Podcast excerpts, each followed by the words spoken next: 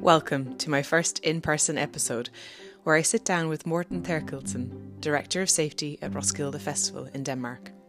We caught up at the IBIT 2023 conference in Cologne, where we both presented. I was there on behalf of the Global Crowd Management Alliance speaking about Zone Ex, and Morten spoke about the meaning of and how we use the words safety and security, especially as in some languages they are the same word. We sat down for a quick chat to capture the essence of what we learned over the two days. As this is recorded live in the Rhine Energy Stadium, there are background noises of talking, bottle crates, and the football club's mascot reminding us of session start times. This is a casual conversation between two members of the Global Crowd Management Alliance, hopefully demonstrating the importance of international exchange, something which the IBIT and the GCMA champion and facilitate. I hope you enjoy. We are at IBIT 2023. I'm with Morten Therkildsen.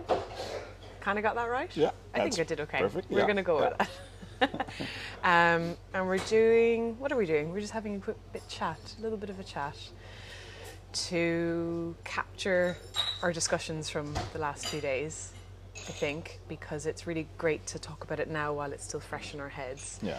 Um, and I, from my perspective, there's been so much that I've learned. It's been amazing. Yeah, Really, really good, yes. yeah. Um, what what for you are you coming away from this with?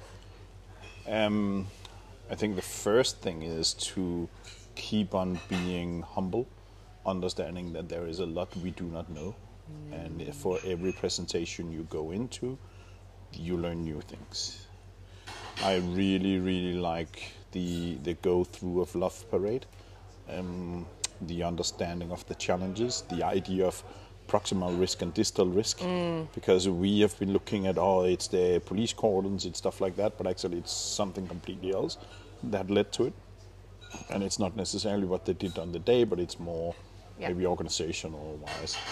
Um, and then also some clear tools and like 1.3 person per square meter if they're moving around. I think that was quite nice actually. Yeah. Um, I like your presentation with the whole idea of Zone Ex. Um, I think we can spend more time on that in general, which also the Love Parade then shows because that's a Zone Yeah. X problem Yeah. basically. Um, yeah, it's. It, I think it's been very good, Yeah. and we are not done yet. There's. I know there's still so much Yeah. more, and Yeah. your your talk as well. I mean, um, as we heard yesterday, you are the head of everything at Roskilde. Apparently, that's my new uh, title. Yeah, yeah. Um, but um, one of the things I think with the, the Love Parade, uh, the way uh, Professor Jurgen went through, he went through the presentation in a way that it allowed us to have that back and forth conversation. So it was like this, like, okay, this happened, now what? And he's asking us, you know, in the, in, in the in the audience, like, what would you have done? What would you do? What decisions would you do? Mm-hmm. And for me, that was really important because I want to know: Am I making a decision that I think is right, and actually it's causing something bad to happen. But then when we go through the whole thing, realizing that actually, from our perspective, when we plan the event, our first pass analysis of is the site fit for purpose? Do we have you know ingress and egress in different locations? So would we have even had that event knowing what we know now with all the skills and training experience we have um, would we have even had it there you know that's the, the the kind of question so that was but back in 2010 would we have had the skills training experience and qualifications back then Yeah, to have made those decisions Back in 2010, I just finished my bachelor degree from Bucks in crowd play, uh, crowd safety management, and that was the highest degree at that point you could have. Um, I just this summer finished my master's in crowded places public safety management at Coventry University, um, and that was quite interesting because that was more organizational. The idea of of how you set up your organization, and I think that was very interesting about the the Love Parade because it's very organizational, and it also comes down to do the promoters want to actually know what's going on or what challenges, or is it really driven by we need we want this event to go on? yeah. Um, do the people who plan it uh, understand what they plan? yeah. Is there a proper line of discussion about the challenges, or is it more I present how I do it? Yeah. And if the authorities, as an example, who's checking you, doesn't have the competence to check you, then as long as it looks good, then it must be good. Exactly. All of this, I think, and, and that's what my master's was a lot about, which I found amazing. So, yeah, in 2010, we didn't have the knowledge. We had some knowledge at that yes. point Yeah. Um, because the first bachelor cohort actually just came out, and uh, so there were some knowledge. But then again, it's it's different knowledge, right? Yeah. And you know, back in well, 2007. Brilliant. This is the goat telling us we have to go back into a session, right? we are being herded by goats. yeah. Um, so the in 2010, so in 2007, I was leaving school and I was doing my bachelor's degree in event management, and that was the first one of the first event management courses that existed in the UK.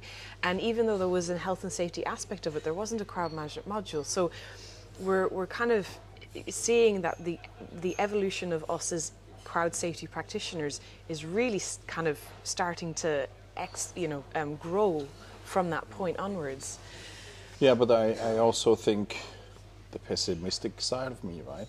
I fully agree. Yes, it's growing. But then the first presentation with Figen Murray about Martyn's Law is one of the challenges we then see as crowd managers. Because it's a lot easier focusing on the challenges of uh, terrorism. Yes. Because there's a pure enemy.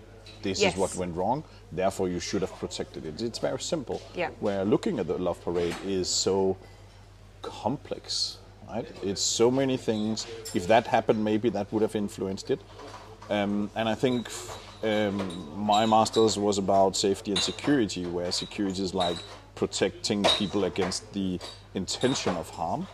And that's what the police are actually there for, which means that it's a lot easier to have legislation about security things than crowd management. Yeah.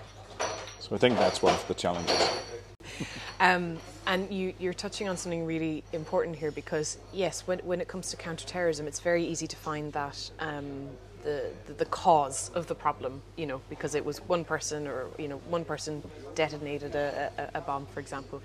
Whereas in these kind of complex disasters, it's a myriad of causes and conditions that have come together. And if you remove one of those conditions, um, would, it, would that disaster have happened? And so, that from the perspective of legal cases and, and, and prosecution and suing, it makes it very hard to find out who the Yeah. the cause is. Who's but to then blame? who's to blame? And then, but then if you if you look back, because events are also deeply political, and there's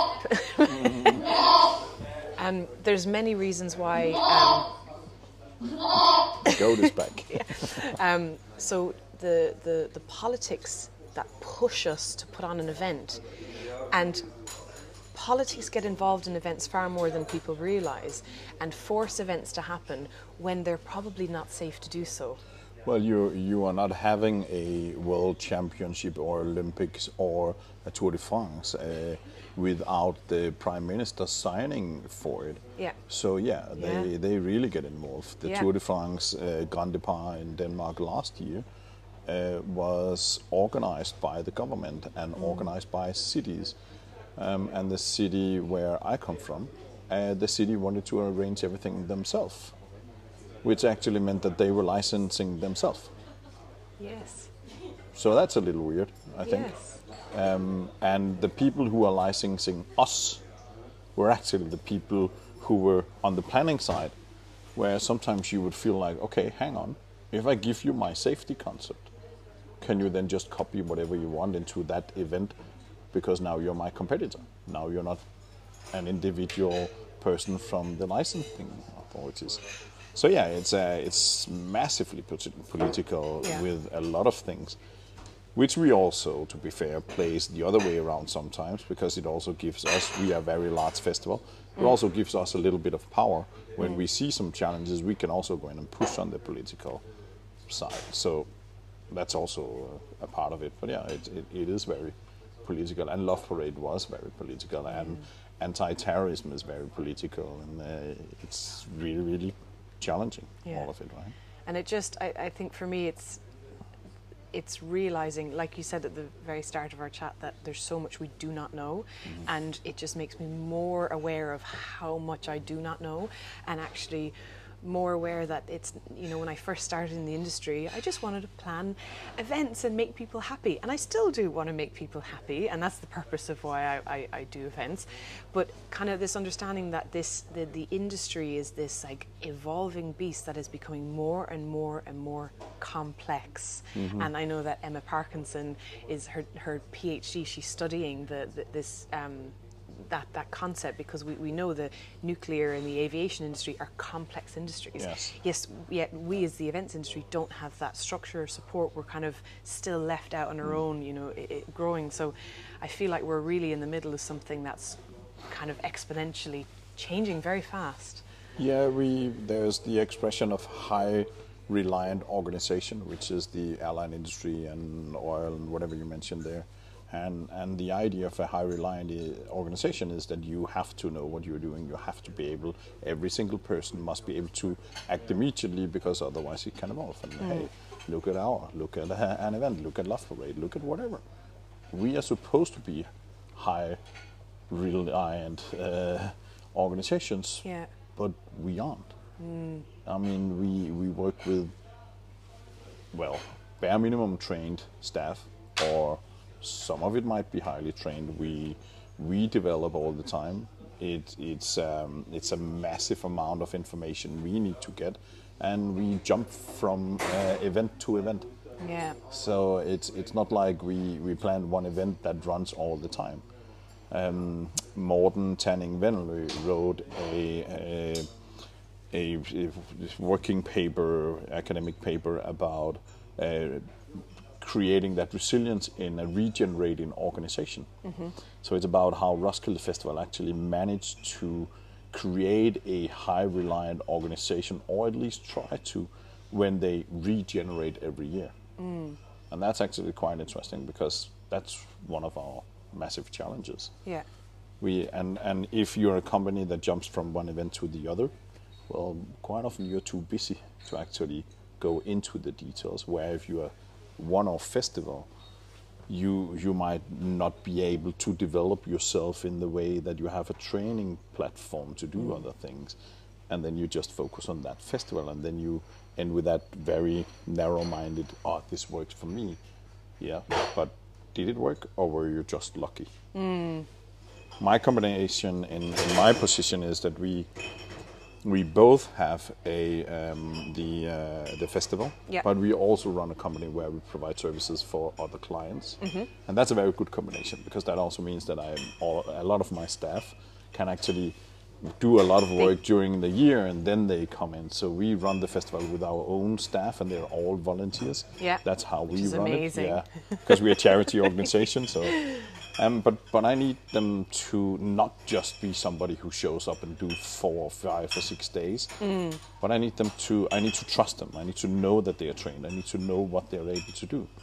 That works by doing it the other way.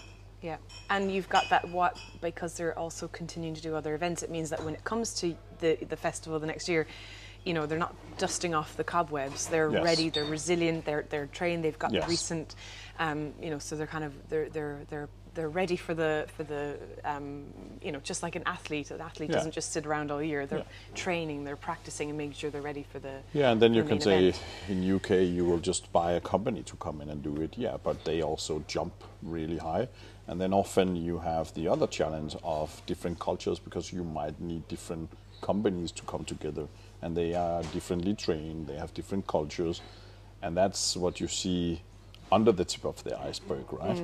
Um, so so it looks like everything is perfect, but is it really? Because you actually you made it a little more complicated for you Yeah. because now you think that you know what you're doing, but actually the other guy might know something else. And oh yeah, it's a lovely thing we're working with. Huh? It is. I know.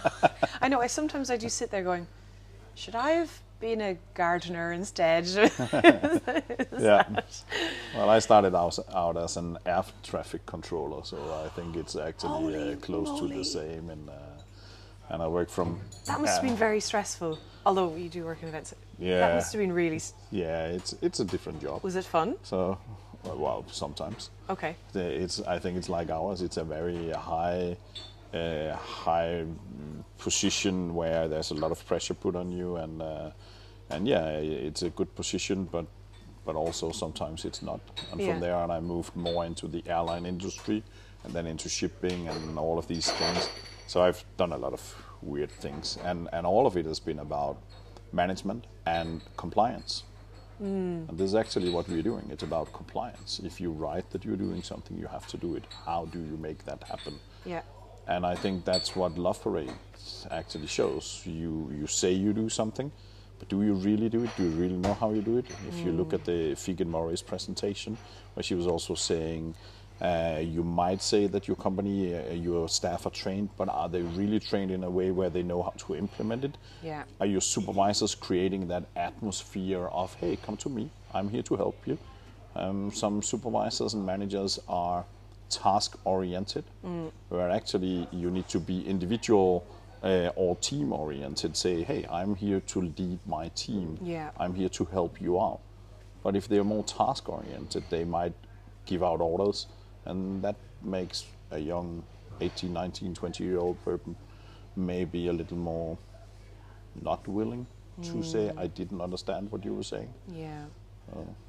And that's yeah, and that's a huge. Uh, it, your plan that's on paper isn't worth anything if you don't deliver what it said. But also, if it, if you're not, you know, there's so much that isn't on paper that we do or do not do based on our skills, experience, training, and qualifications, and also the the inability of something to happen. You know, you can say, oh well, our our site was completely fenced, uh, but the next thing the fencing gets delivered and you're a couple of panels short. Uh, You've got A, a gap, or B, a smaller site. Yeah. you know, so these things that happen in practice are going to have.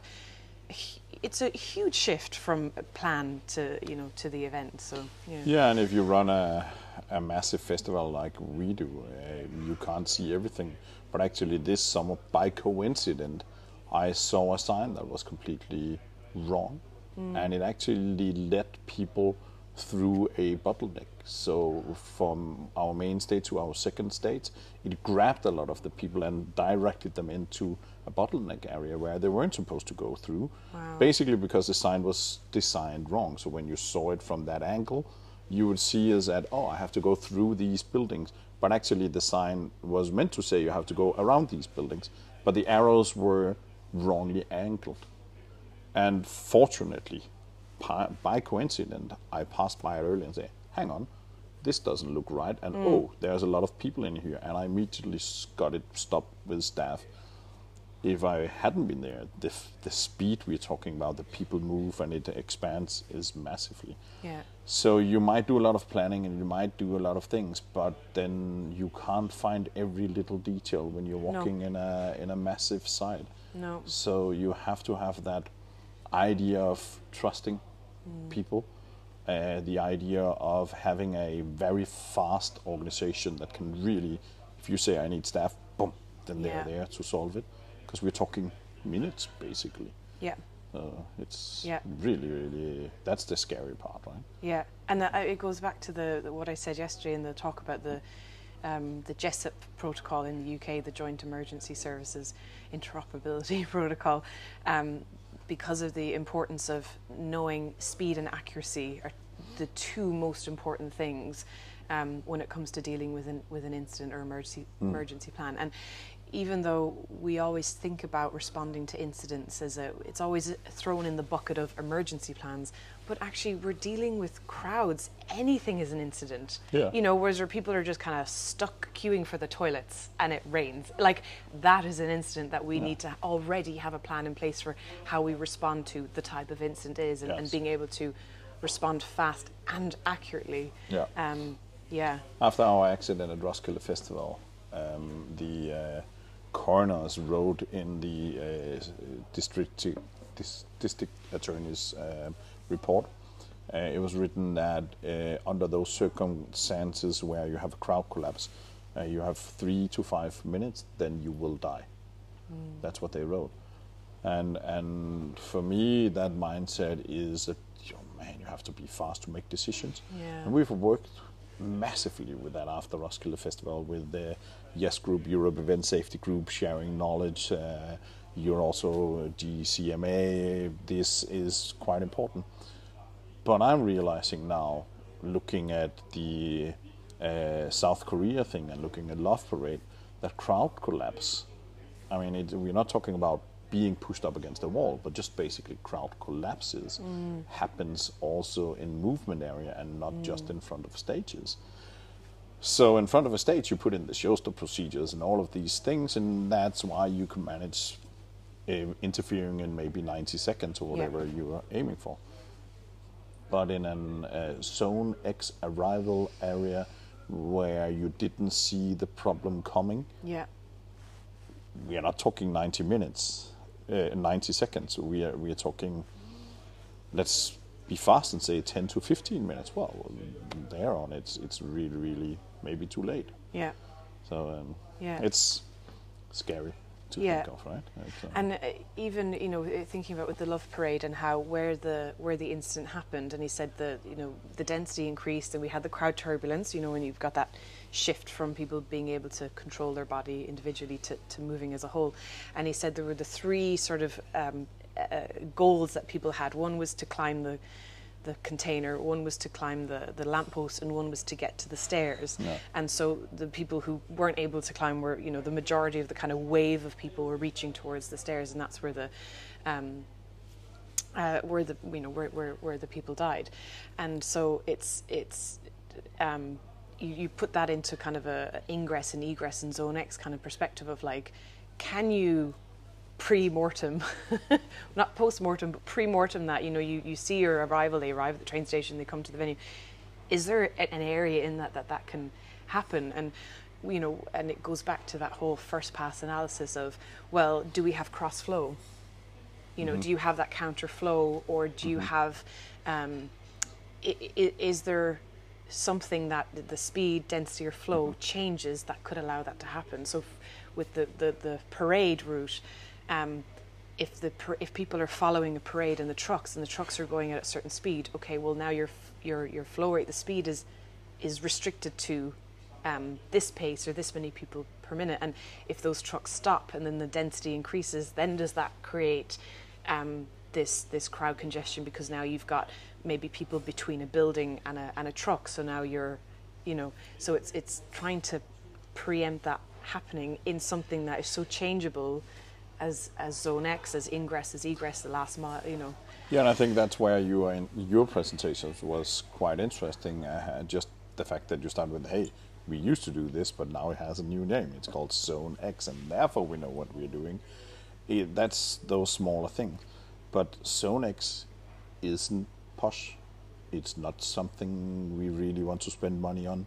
It's not something we really want to staff or anything like that, or even spend our energy on because it's mm. not the real show. Mm-hmm. And and if you look at the licensing terms in Denmark, it says within the fence is my responsibility, outside the fence is the authorities. Well, but it isn't because it's my audience, and mm. I, and I like the presentation you had where we could see the flow of people coming in and and literally just guiding them, even though they were just on a regular street getting to Yeah. to the place. Um, and that's what I think we need to do more. But that said, we're not even good enough to do what we're supposed to do inside. So we're coming back to where is the limit? Where is the the amount of knowledge we must have? And uh, and uh, one thing is, do the promoters want to pay for it? That's one thing. Yeah. But the other thing is, do we have the qualified people? You said at uh, 2010 mm, there weren't. Okay, we are way further ahead now. Like you, other people having the masters in crowd science and all of these things. So yeah, we're in a different position now. Mm. Yeah, but it's also been more complicated to do it, and and we, I think we are we are challenged in finding the skilled people, even though we want to pay for them Yes. that's my problem in Denmark. If I want to buy some, hire somebody, yeah, good luck. Yeah. They do not exist. Yeah. And the few that we are, we are already working for one of the big promoters like me for Roskilde or whatever. And so I basically have to go out and find a guy, and then I need to train him myself because it's not a it's not an industry career. Mm. Crowd management isn't an industry career Yeah. yet. Where security is, that's an industry career. Yeah, but that's something else because it's against the intention of harm. Yes. And therefore, you will get a lot of anti terrorism professionals. That's the easy part, to be honest. You just go out, buy somebody. There are a lot of people who are extremely skilled within it. But crowd management, mm, not really. Yeah. So even if we want to do better, maybe we can't. Yeah. We're we're we're restricted in the limitations of where where we are today. Yeah, and then we come back to the only thing we learn from history is that we learn nothing from, from history. history. Yeah. Yeah. And it's thinking of, you know, like we're looking back to 2010, okay, look ahead to, you know, like 2030. Is something going to happen between now and 2030 that today we didn't know was a problem or a risk? Yeah, let, let's just look at uh, Corona, right? Yeah. The everlasting story. Um, if you look at the last years of development, 2017, 18, 19, those years, our industry, the live entertainment industry, massively rose. It was really growing so many percent. Then it completely died. If it completely dies, people will leave the industry Yeah. we didn't start off as saying, okay, hang on, let's go back to 2010 or 2015 and restart slowly again. No, we jumped right back to in We did. taking the 2019 and then adding additional percentage. Uh, I just saw Live Nations, oh, we made so much money last year. Well, hang on, was that a good idea? Were you really supposed to, or did you just put pressure on the whole industry instead of restarting? Yeah, because they are lacking money, and they are saying next year, we are to 2024, we are gonna grow again with a two-figure percentage amount. Well, where are they gonna get the staff from? And let's say we could get the staff, but do we have the qualifications, the competence for the people who are supposed to plan it? Yeah. Or are we planning shows that we actually shouldn't run? Oh, yeah. So it's it's uh, it's a lot more than just nice presentation, understanding the flow rates, and uh, ah, there's new law coming in. It is really, really a, a whole industry and a whole organizational challenge. Yeah. Um, do we have the basics right? I mean, if we if we were to look at a calendar of events in a country in a given year and go right, take out all of the people who, you know, in the UK we just had the the, the BBC uh, report into the sham training. So people having uh, security licenses when they um, don't have the competency or haven't actually been trained or have passed the test to get that license. Um, so if we take everyone who doesn't have the, the, the say competency to deliver the role of a steward or security at an event, remove all of them from the picture, and then still look at that calendar events, how many of those events will have to be removed from the calendar because actually we cannot deliver that event safely with the competency of the people that we actually have in the country. and how many countries can actually create safe events? Hmm. I mean, it's called Global Crowd Management Association, but what is a crowd manager? Hmm. Does it just mean I work with crowds, then I'm a crowd manager? That's not defined anywhere. Yes, and the the defini- I mean the the definition of crowd safety, crowd management, crowd science, crowd control. I mean, we're you know I'm writing these definitions in, in some of the articles that I write, but I'm taking them from Fruin or taking them from Professor Keith Still in the kind of research. But you know, are there agreed definitions? Do we all need to call ourselves crowd managers? Do we, But even Yeah. if we have an agreed definition, because I think we can fairly, you and I and a lot of other people can fairly agree what it's about. We might divert a little bit. I'm starting to say it's not really crowd safety manager. Yeah. I'm starting crossing out safety and saying it's crowd Crowd- density manager. That's a wording I'm using. Ah. Uh, I'm a crowd density manager because that's what people say. That's what uh, Keith Still says, Fruin, all of these guys says. It's the density that kills people. That's what Love Parade shows. So you're a crowd density manager. But that's not only it, because it's organizational and a lot of other things. But even if we agree on the definition of it, that doesn't mean that we have agreed on what it takes to be a crowd manager. Mm. And that's going to take years and years and years before we agree on it. And who's supposed to decide it? the police, well, they are not crowd managers. So who's supposed to decide it? Yeah. Yeah, the, the, the, there's no competency within any kind of authority to, because we're still learning. And how do I know, you know, me 10 years from now will look back on me 2023 go, oh God, she didn't know what she was doing. You know, so there's so much that I don't know. I'm doing the best that I can. And we're, mm-hmm. I think we're all doing the best that we can. Um, but there's so much that we don't know. So how can you then determine what classes someone as, you know, let's say if we look at the medical, like as a, a surgeon or a doctor, or, um, you know, because you have those sort of remits of, of what you need to be able to demonstrate your competency in, um, and, and we don't have those agreed, even that agreed. Um, and if we look at the formal training, which you know with the, the masters and the bachelor of science and bachelor bachelor degrees, which are coming and going, you know they are changing, but how important they are because you need that formal um, thread of education as well as apprenticeship training experience as well. Um, but even that, that's just based on what we know now. Yes. What are we going to know in the future that we go, God, we should have added that Yeah, in? because it's such a new industry. Yeah. And and yet, if we go back, one of the first time that we were talking about crowd safety management was 1980 with the Who. Um, Yeah. Paul Wertheimer wrote in his report that it should be equal terms as uh, everything else, putting in something about managing the crowd. So it's it's not that new. It's basically uh, 40 something years old, but it's not. Nothing really happened. Then came the accident at Roskilde. That really started a lot of things with uh, knowledge sharing and education and all of these things. And now we are here, and we see Love Parade, and we see Astroworld, and we see South Korea, and we see all of these things, and uh, we are not there yet. Yeah. The first security company that were formed was formed back in uh, 1852. 1852. 1852 is where we you saw the first one, Yeah. and that's uh, that was the Pinkertons uh, Detective Bureau in uh, in America.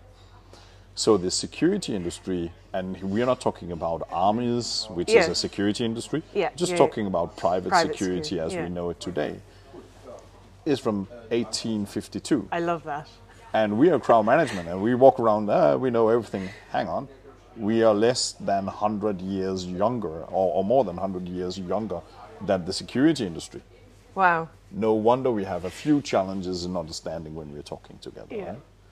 so it, it i think i think the, it has been some fantastic years we are developing we're moving in the right direction we'll keep on getting two steps ahead and then one step back and Yeah. sometimes three steps back but then we move forward again Yeah. and i think we will see a change in the years to come I also think we will see a massive amount of people who needs to train and need to take the education.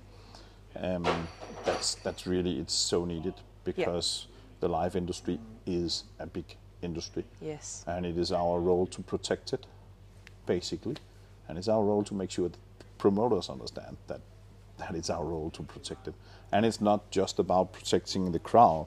It's basically about protecting the whole industry and the client and their brands and the artist and everything, because that's their industry. And look at uh, again Live Nation and not making them bad guys or anything like that. They are just so big, so they keep on coming up. Yeah. The amount of legal cases they have against them Yeah. is massive. Yeah, of course, because they did the Manchester Arena thing, uh, Ariana Grande. They did the Astroworld because they do a lot of shows. They are so massively big, so they're putting themselves at risk all the time. And this is not about only the proximal risk on site. It's also about the distal. Is their organization able to do it? Are the worlds that they are coming into when they do touring, are they able to do it? Are we actually really able to understand the different cultures when you move around? So years ahead, it's going to be very interesting, I think. Um, and then at some point, I'm going to retire in 20 something years. And uh, But not before you you do do everything that you are doing um, to to make this industry safer, and, and it's uh, really great to listen to you, Morten, and, and, and learn from you and uh, watch what you're doing. thank you in in Roskilde. Yeah. So, um, thank you so much for taking the time thank to chat with me. Now um, we're gonna go listen to something about crowd communication. Yes. So, yeah. I'm ready for listen it. To Sandy. All right. Cool. Thank you so thank much. You. Thank, thank you. you